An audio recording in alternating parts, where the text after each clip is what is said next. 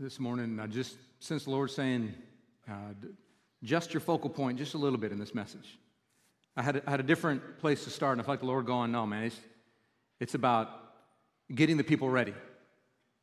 I know one day I'm going to stand before Almighty God, and He's given me the honor and the privilege and the trembling inducing responsibility of shepherding this flock. And your spiritual condition, I will be held responsible for before Almighty God.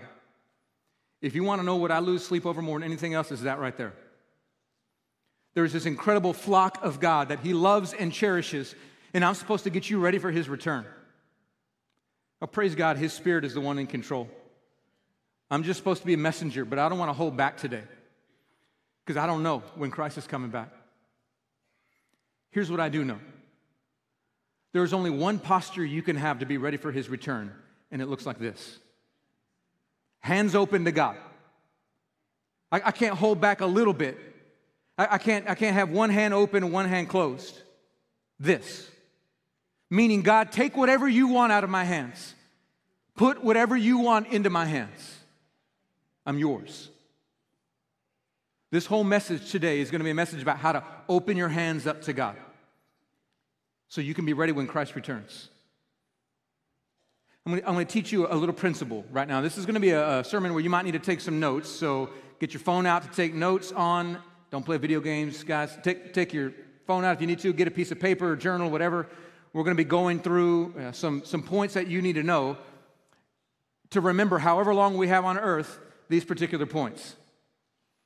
And this first one will get your heart ready, your posture ready to open your hands. It's a very simple one. Here's what it is Give God your best and He'll give you His best, and His best is always better. It's a very simple idea. I want you to write it down. This is the posture to be ready for Almighty God. Give God your best, and He'll give you His best, and His best is always better. Whatever you give Him, whatever He takes out of your hands, He'll put something in that's so much better than whatever you took out, than whatever He took out from you. Give God your best, and by faith believe that He'll give you His best, and His best is always better. What I want to do is, I want to prepare you to open your hands to God. And the only way you're going to open your hands to God is if you know who your God is. I think there are some people who just have such a wrong view of God. And I think maybe it's because some of you grew up in like really strict homes where it, it just felt kind of judgmental and, and taxing upon you. Like you were always found doing wrong. You just couldn't be good enough in the church, in your home, wherever, and you just always felt judgment. And, and you, you kind of connect that with God, and you start thinking that God is just looking around, ready to zap whoever he can find doing wrong. And that is not the picture you get of God in the Bible. There's a, there's a verse, it's Second Chronicles chapter 16, verse 9. I'm not, I'm not going to put it on the screen, it's a very simple verse. Second Chronicles 16, 9 says, The eyes of the Lord go throughout the earth that he may strongly support those whose hearts are completely his. So the, so the Lord absolutely is on the hunt looking around the earth, but it's not to smite somebody, it's to bless somebody. So he can rush to your aid and support you and bless you and care for you. He's just looking for people whose hearts are his. And how do you know the heart is open to him? Because you have this posture God, I trust you. Whatever you want, take it out of my hands. If it's the very best I have, I give my best to you because I believe you'll give your best to me and your best will be better. It's a sign of faith. And today I want to teach you how to open your hands to God. And I'm going to teach you from the Word of God. We're going to be in Exodus 22. Go ahead and open your Bibles, if you will. Exodus 22. And we're going to be covering some of the same ground we covered last week because I explained to you last week the second half of chapter 22 of Exodus and the first half of chapter 23 are two themes interwoven together a theme of loving God and loving your neighbor as yourself. And so last week we looked at, we jumped around the verses that spoke specifically with how to treat one another. And I explained to you the call to be selfless, to be compassionate the way God is compassionate. And, and I, I really try to drill in this is how we're supposed to treat one another. This week, though, I want to focus in on all the verses that tell us how to treat God. And what you're going to discover that these verses teach us one simple principle give God your best, and He'll give you His best, and His best is always better. We're going to start in verse 28 of Exodus 22. Listen to these first few verses here and see what they teach us about God. Verse 28 You shall not revile God, nor curse a ruler of your people. You shall not delay to offer from the fullness of your harvest and from the outflow of your presses. The firstborn of your sons you shall give to me. You shall do the same with your oxen and with your sheep. Seven days it shall be with its mother. On the eighth day you shall give it to me. You shall be consecrated to me. Therefore you shall not eat any flesh that is torn by beasts in the field. You shall throw it to the dogs. All right, so there's a number of little verses here that are pretty sporadic and they feel disjointed, but, but they have one common theme. And the common theme is give God your best. Recognize the weight of God in your life. It actually was exposed to us in verse 28. It's just the English translation is a, little harder to understand. Verse 28 starts off, do not revile your God. And revile is a tricky word. It's kind of hard to really pinpoint what does it mean to revile God. But the Hebrew word is actually a whole lot easier. It's a word kalal, which means to treat lightly, to esteem little. It's actually the opposite of honor. If you remember when I went through the Ten Commandments and I said I went through honor your father and your mother, I explained to you the word honor is kabad, which means to treat as weighty, as important, to recognize the weight that parents have in the lives of the children. So, kabad is to honor God, to, to give God. The other way to translate it is glory. To glorify God is to recognize the weight of God. But the opposite side of that is to trivialize God, to treat Him as light, to not prioritize Him. So, when He says, do not revile your God, He's saying, do not treat God like He doesn't matter. Give Him the weight that is supposed to be His position in your life. I, I got a question for you. Have any of you ever been treated like you don't matter? Like somebody just didn't give much weight to you? I mean, it's a painful thing when that happens. I remember I, w- I was in seminary and I was serving at a little church, about 35 people, called College Avenue Baptist Church, just a bit south of, of downtown Fort Worth. And I knew we were a small church. I was serving in Spanish language ministry, but I was also leading us in outreach in the neighborhood. And I wanted to learn how to do this better, how to be more effective at outreach. And so there was another church in the Fort Worth area that was a lot bigger than ours and they had a missions pastor. And so I called up the missions pastor to see if I could meet with him and just learn about how they were doing community outreach. And so I called him, waited about a week, no response. Called again, waited about another week, no response. Called his assistant, waited about a week, no response. Emailed him, waited about a week. Emailed again, waited another week, no response. It may have been like a month and a half and no response whatsoever. He just wouldn't even acknowledge that I existed. You want to know how big I felt? About that big. Just this little insignificant guy serving this small little church. He didn't have time for me.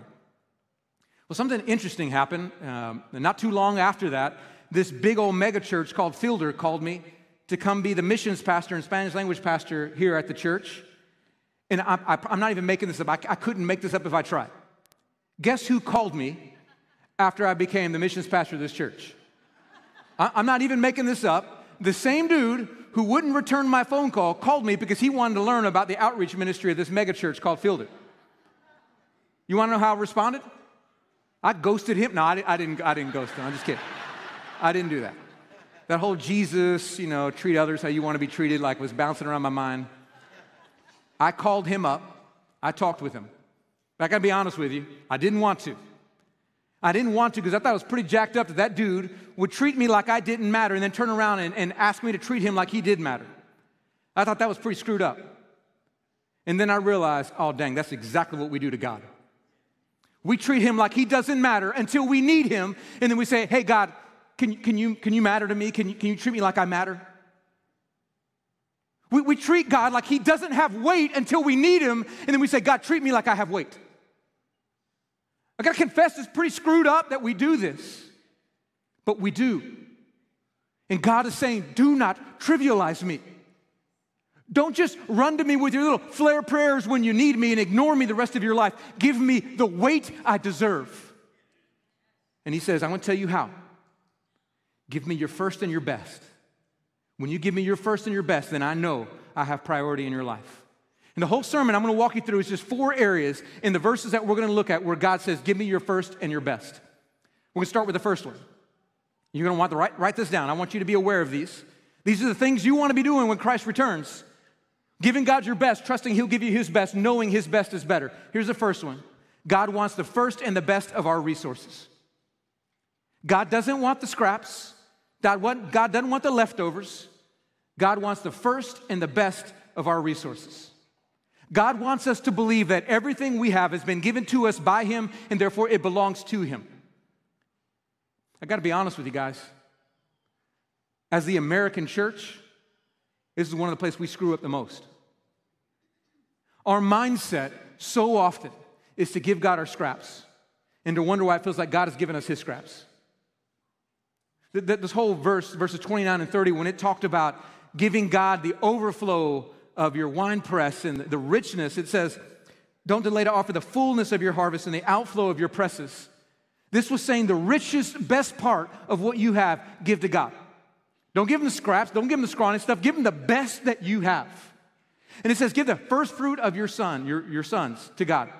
This was a reminder of what happened in the Exodus when God gave them the Passover, the blood of the Passover lamb to watch over them to guard their firstborn son so that they didn't die with the firstborn of Egypt. And he said, In that moment, the firstborn of all your sons belong to me, and you've got to redeem them.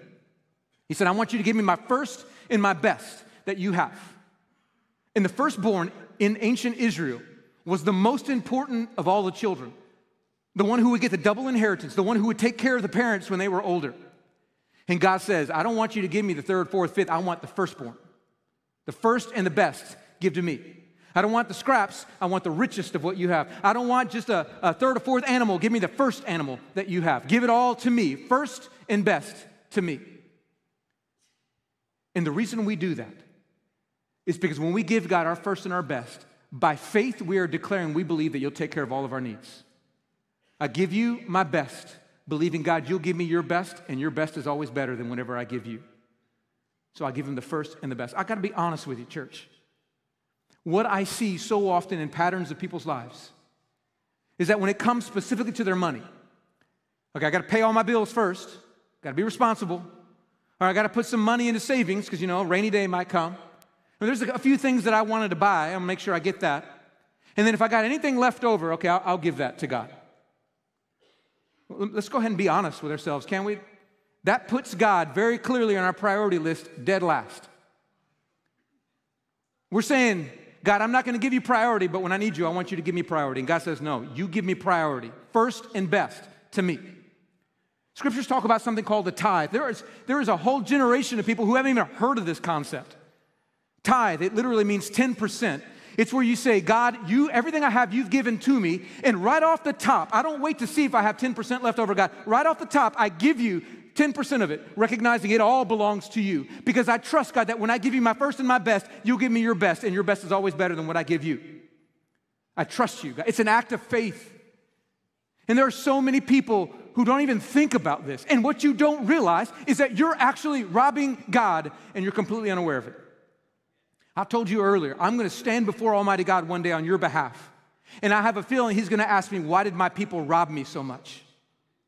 You're going, What, what, are, you, what are you talking about? Rob God.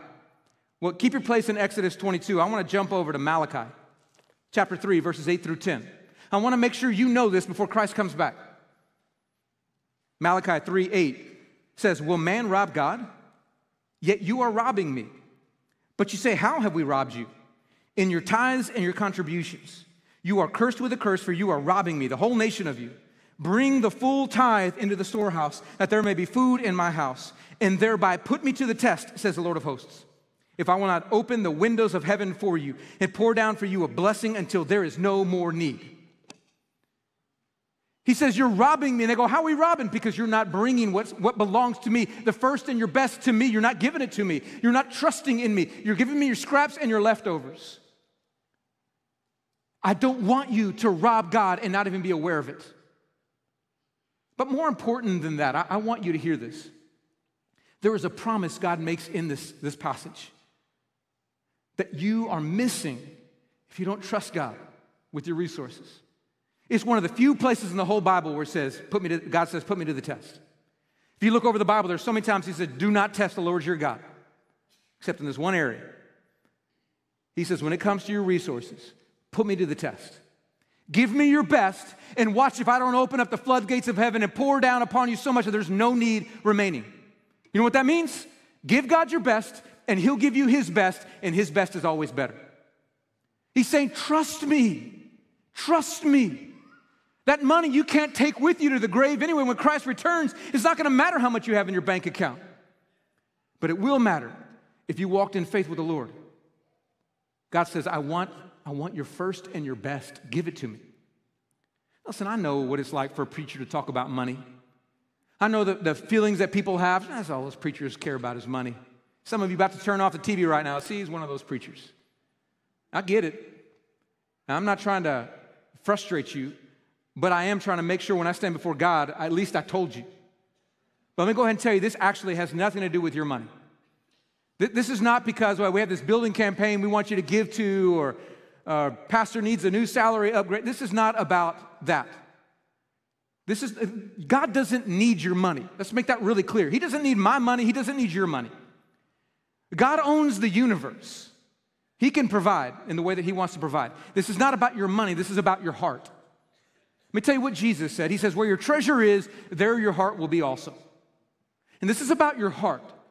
Which is why the second thing I want you to hear that God demands does not have to do with your resource or your money, it has to do with your heart. First one, I already told you, God wants the first and the best of your resources. Here's the second one I want you to write down God wants the first and the best of your affection.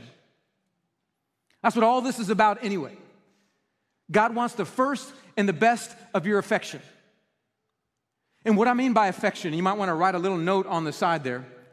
God wants the first and the best of your affection, meaning God wants you to love Him and trust Him above anyone and anything else in this universe. That's what it means to give God your affection. God, I love you above it all. God, I trust you above it all. That's actually what verse 31 in Exodus 22 is talking about when it says, Be consecrated to the Lord. That word consecrated means be set apart from the rest of the world. The rest of the world is, is looking for its own glory. You look for me. You come to me. You trust, set yourself apart for me. Trust in me and in me alone. In fact, back in Exodus 22 in verses 18 through 20, it tells us what, what it looks like to trust in false places, to look somewhere else for your affection. It's, it's three weird verses, but I want to go back to those verses. I want you to see what they teach us. Exodus 22, verses 18 through 20. It says, You shall not permit a sorceress to live. Whoever lies with, lies with an animal shall be put to death, and whoever sacrifices to any god other than the Lord alone shall be devoted to destruction. So, so, three weird commandments that seem disjointed, that all have the death penalty. And you might not see how they come together, but it's all one common theme. All of these were false affections and false worship of false gods. The, the very first one, it says, You should not permit a sorceress to live. A sorceress was somebody in the Old Testament times who looked to dark magic and to the occult in order to have power. They wanted to control their environment, and so they sought power. They trusted in the occult in what was dark in order to have power. And God says, You shall not trust in anybody else other than me. If anybody does it, they must be put to death. That second one, that weird one about bestiality, that was actually about pagan worship.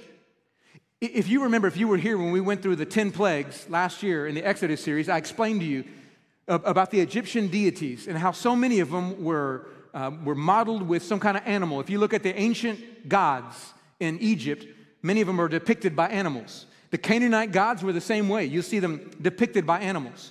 And when it talks about people lying with animals, this wasn't just perversion. This was actually people trying to join themselves with a false God. They were, they were showing their love and affection for a false God. And God says, You shall not give your affection to anybody else but me. Keep it here. That third one, when it says that you shall not sacrifice to any other gods, Back then, they sacrificed to gods because they wanted to please the gods, because they wanted the gods to bring them favor and to take care of them. And they're setting their hearts on these false gods and their affections on these false gods. And God says, No, me and me alone. I want your first and your best of all your affection. Let your heart be given to me. In fact, God is so serious about this that He said, I don't even want you thinking about the other gods. I want you to flip over now. We're done with chapter 22. I want you to go to chapter 23. And I want you to look at verse 12. Listen to how serious God is about where our affections are set. I know I'm moving fast, but bear with me. 23 13 says, Pay attention to all that I have said to you, and make no mention of the names of other gods, nor let it even be heard on your lips. He says, Don't even, don't even mention the names of the other gods. If you were to look at the Hebrew word under don't make mention of, it literally means do not even cause yourself to remember them. Don't even let them come to your mind. It's like God saying, I want your eyes here. If you think about God, husband and wife walking down the road and some woman walks by scantily dressed and the husband starts to turn and the wife goes, Nope, nope, eyes here, eyes here. That, that's what God is doing right here. Here are the people and they're among the Canaanites and the Egyptians and their eyes are wandering. God goes, No, no, no, eyes here, eyes on me. Don't think about them. Don't let your mind wander to them. Don't even mention their name. I want you to have eyes for me and me alone. Your affection set on me. This is what God is after right now. God wants your heart. And you show it, I already said about your resources, but there's another way you show it. That's the third thing I want you to write down. I already said God wants the first and the best of your resources, the first and best of your affection. Third thing, God wants the first and the best of your time. Write that down. God wants the first and the best of your time. God doesn't want the leftovers or the scraps. He wants the first and the best of your time. And again, church, let's, let's be honest here. I think we screw this one up all the time. I, I think, look at how we treat our mornings, and we'll realize so often we give God the scraps. Look at how so many people treat Sunday morning. All right, you know, God, if I got some time left over, if the kids don't have a game, and if uh, we're not taking a vacation, if we don't got a few things, or I'm just, if, if I'm perky enough, I'll get up and go to church. God said, no, no, I want the first and the best of your time. Prioritize me, give me weight in your time. That's what the whole Sabbath was about. In fact, go back to verse 12 of chapter 23, the verse right before what we just read. Listen to how he brings back the Sabbath. He says, Six days you shall do your work, but on the seventh day you shall rest, that your ox and your donkey may have rest, and the son of your servant woman and the alien may be refreshed. He says, I, I want you, you work six days, you rest the seventh. It's about rest. Now, if you didn't hear the message that I gave back on August 20th about the Sabbath, I want you to go back and listen to it. Because I took a whole Sunday, we were going through the Ten Commandments. I dealt with the first three one Sunday, the fourth commandment, uh, that which is the Sabbath, on one Sunday, the 20th, and then we did the last six. I slowed it all down on that one commandment because I think it's one of the most important ones for us. And what I explained to you in that sermon is that taking a Sabbath rest isn't just about vegging, it isn't about like stopping your work, it's about prioritizing God.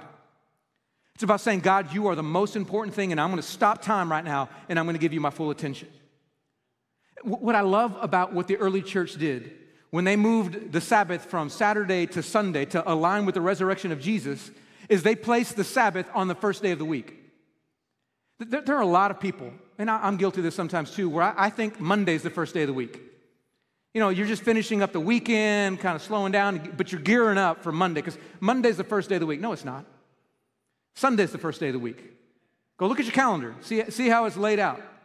And I think that's incredibly important that we have that mindset, and here's why. We are saying before the week even starts, God, I give it to you. The first day, the best day, God, I give it to you. I'm gonna stop striving, I'm gonna stop pursuing my career, my own glory, God. I give you my attention. Come hell or high water, God, I'm gonna give you this day. I'm gonna make you the priority with my time. And when you do it on the first day of the week, it's incredible how it affects the other six days. And when you get up the other six days, you wake up and you go, you know what, God? I'm going to give you the first of my time. When I first, well, the first thing I'm going to do, God, is I'm going to open up my word and I'm going to read. And I'm going to spend time praying. Why? Because I want God to have the first and the best of my time. And some of you go, well, you know, but I'm not fresh in the morning. It takes me a little while to get going. And I think I'll, I'll understand more at nighttime when I read the Bible. Fine, read the Bible at night, but still do it in the morning. Because you want to give God your first and your best. The first thought on your mind, not your phone, not your emails, not your work, not your school, not your friends, not social media, God. The first and the best of your time. See, all of this, though, ultimately, it, it all boils down to the fourth thing, the last thing. Here's what it is God wants the, the first and the best of your worship. That's really what he wants. Write that last one down. God wants the first and the best of your worship. Your resources is about your heart. The, the affections is about what you trust in and prioritize. Time is about setting aside God to give him weight. But all of this ultimately is about giving God the worth due his name. Now, you, you, may not realize this. When you hear worship, you may just think it's singing songs. That's, that's not where the word worship comes from. It's an older English word that literally means worthship. It means to declare and recognize the worth of something. Worthship. That's what it means to worship God. He wants to have the, the first and the best of what you deem to have value, of what you believe to be worthy. And And he wants you to stop and remember why he has that worth. That's why, as he finishes up this passage, he ends up talking about some festivals, these feasts that show the worth of God. So we're going back to chapter 23. Look at verses 14 through 17. Three quick festivals he brings up. It says, Three times in the year you shall keep a feast to me. You shall keep the feast of unleavened bread. As I commanded you, you shall eat unleavened bread for seven days at the appointed time in the month of Abib, for in it you came out of Egypt. None shall appear before me empty handed. You shall keep the feast of harvest, of the firstfruits of your labor, of what you sow in the field. You shall keep the feast of ingathering at the end of the year, when you gather in from the field the fruit of your labor. Three times in the year shall all your males appear before the Lord God. Three festivals unleavened bread, harvest, and ingathering.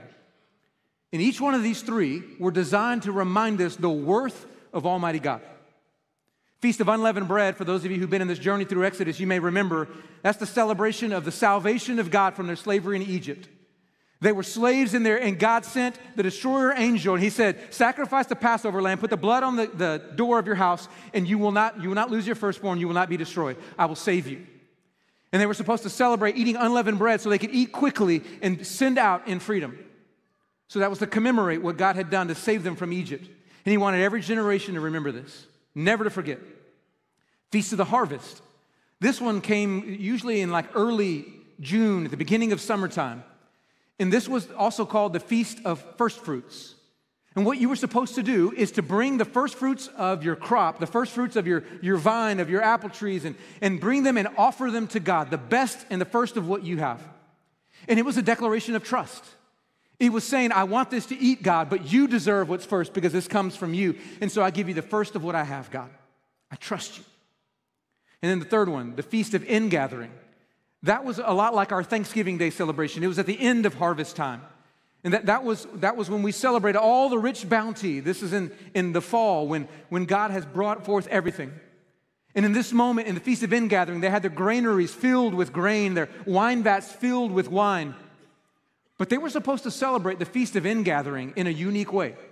It's also called the Feast of Booths or Tabernacles because they were supposed to go live in tabernacles for a number of days remembering their wandering in the wilderness.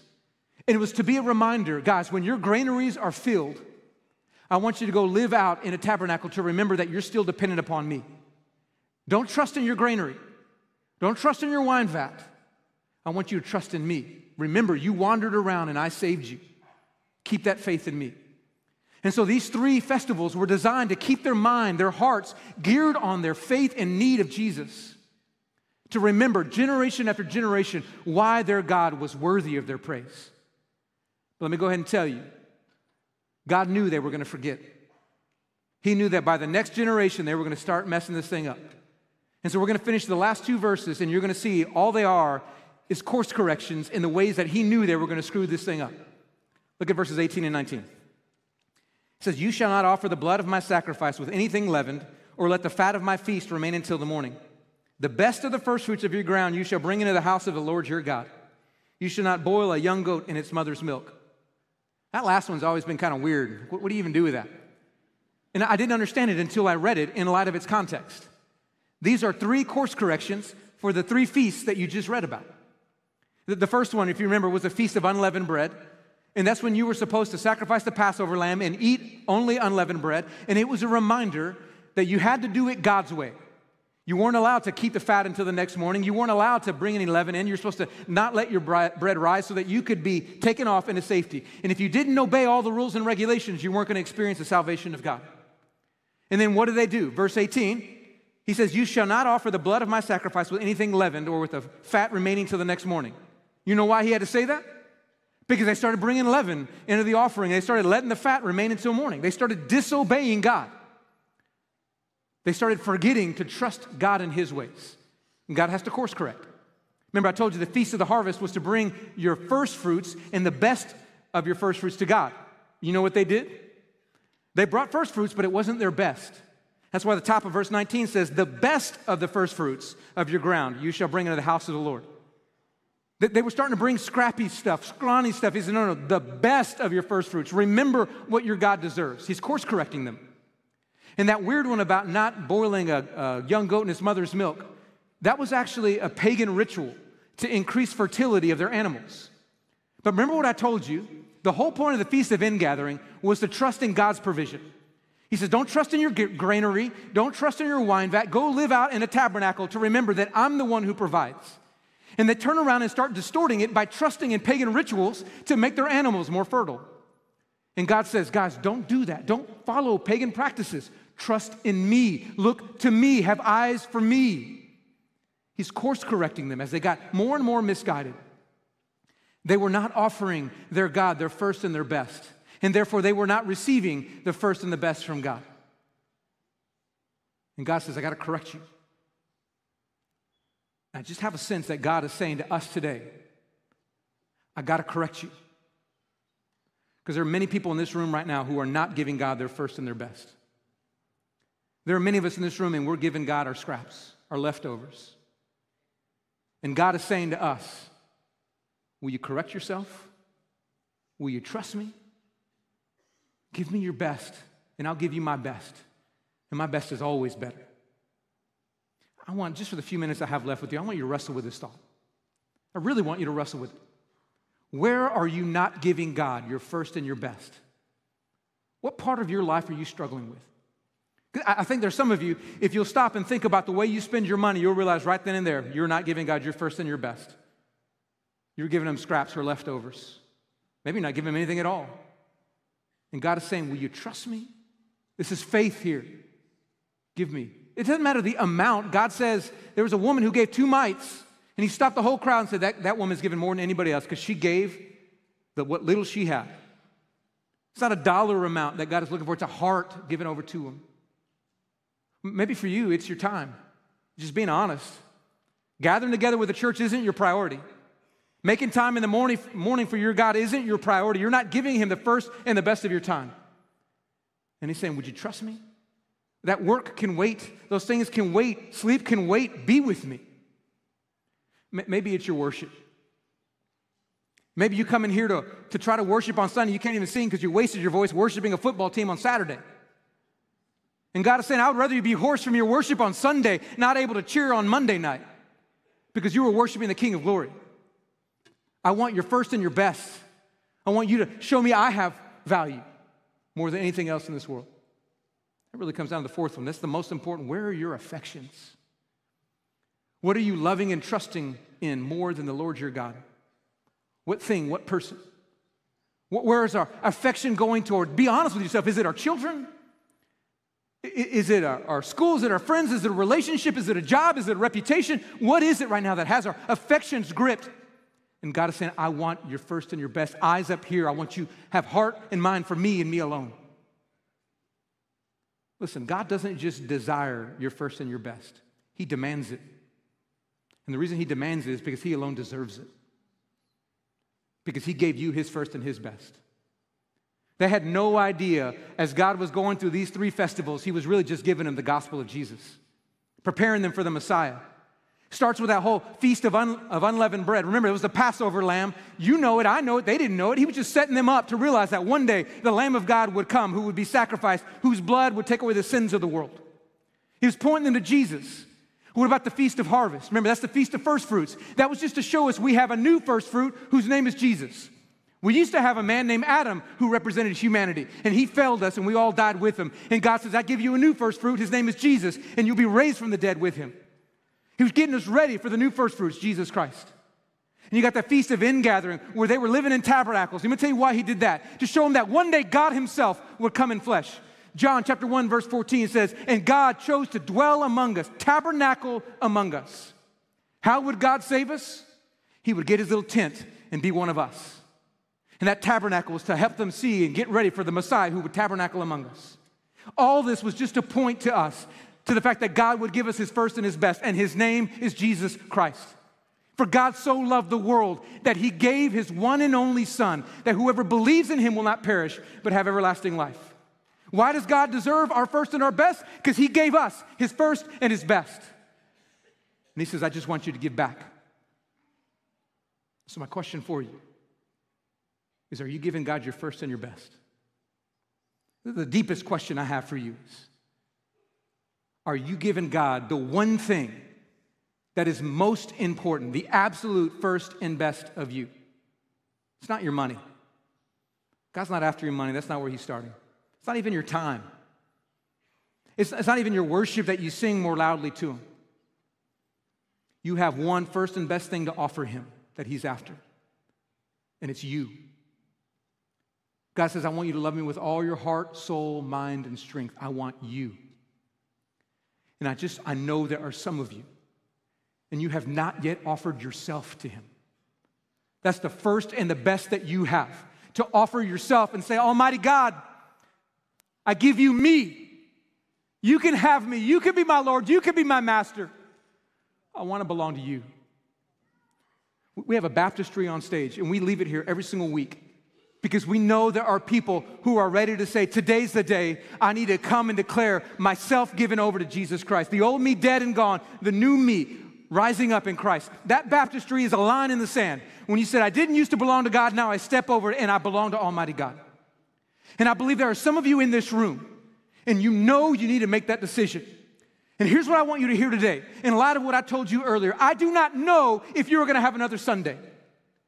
I do not know if you were going to have a chance the next Sunday to come back and do it. And there's some of you go, I got to figure this thing out in my life. I got to get this right. No, obey him. If he's calling you to him, let nothing stand in the way. Come to him, give yourself to him. But what's it to cost? Who cares? If he were to come tonight, you're not to care the cost. If he's to come next week, you're not to care the cost. what will people think? Who cares what people think? All that matters is that you give yourself to him. He wants you to give yourself your first and your best, and he will give you his first and his best, and his best is always better. And God is saying, today, let it be the day. Listen, we're going to have pastors and prayer team members down front ready to counsel with you if you're ready to make that decision. We have a t shirt you can change into that says, Jesus in my place, and you're recognizing I belong to Him. And you'll have a chance to put on some short, shorts and get ready and be baptized before we leave here today. But you're going to have to be willing to come. And before I, I let you respond, let me say one last thing. I believe there are some of you who came in here with heavy weights. My heart is heavy. Some of you have some heavy weights, some burdens, some things you're going through and you want prayer, we're, we're going to have prayer down front. And here's what I want to remind you of I want to remind you who your God is. He is a God who is looking around the earth to see whose heart belongs to him so he can support them, so he can bless them. He's a God who wants to bless, but you got to bring your need to him. Maybe there's something going on in your life and you're overwhelmed. You're saying, Would you pray with me? We have people ready to pray with you. Maybe you're going, I got a lost family member and they're not ready for Christ's return. Would you pray with me for them? We want to pray for them. I don't know what's going on, what's on your heart, but, but approach God believing that He's the God who wants to support you and bless you, not harm you. Prayer is just a symbol that you trust in the heart of your God. The rest of you, you're going to be singing a song that says, I make room for God. Don't lie. If you can't sing it, don't sing it. But if you're going to sing it, let it be a declaration for you of your faith. I'm going to encourage you all to stand up right now. Prayer team members to come down forward. Staff, if today is a day where you're saying, I need to, I can't, I, I can't wait any longer, I'm awake now and I know I need to come, then we're going to invite you to come. Let one of us know and we'll get you ready for this baptistry. If you need prayer, come remind yourself that you have a God who hears. And you come receive prayer. If you just need to worship, you worship. You respond as you need to.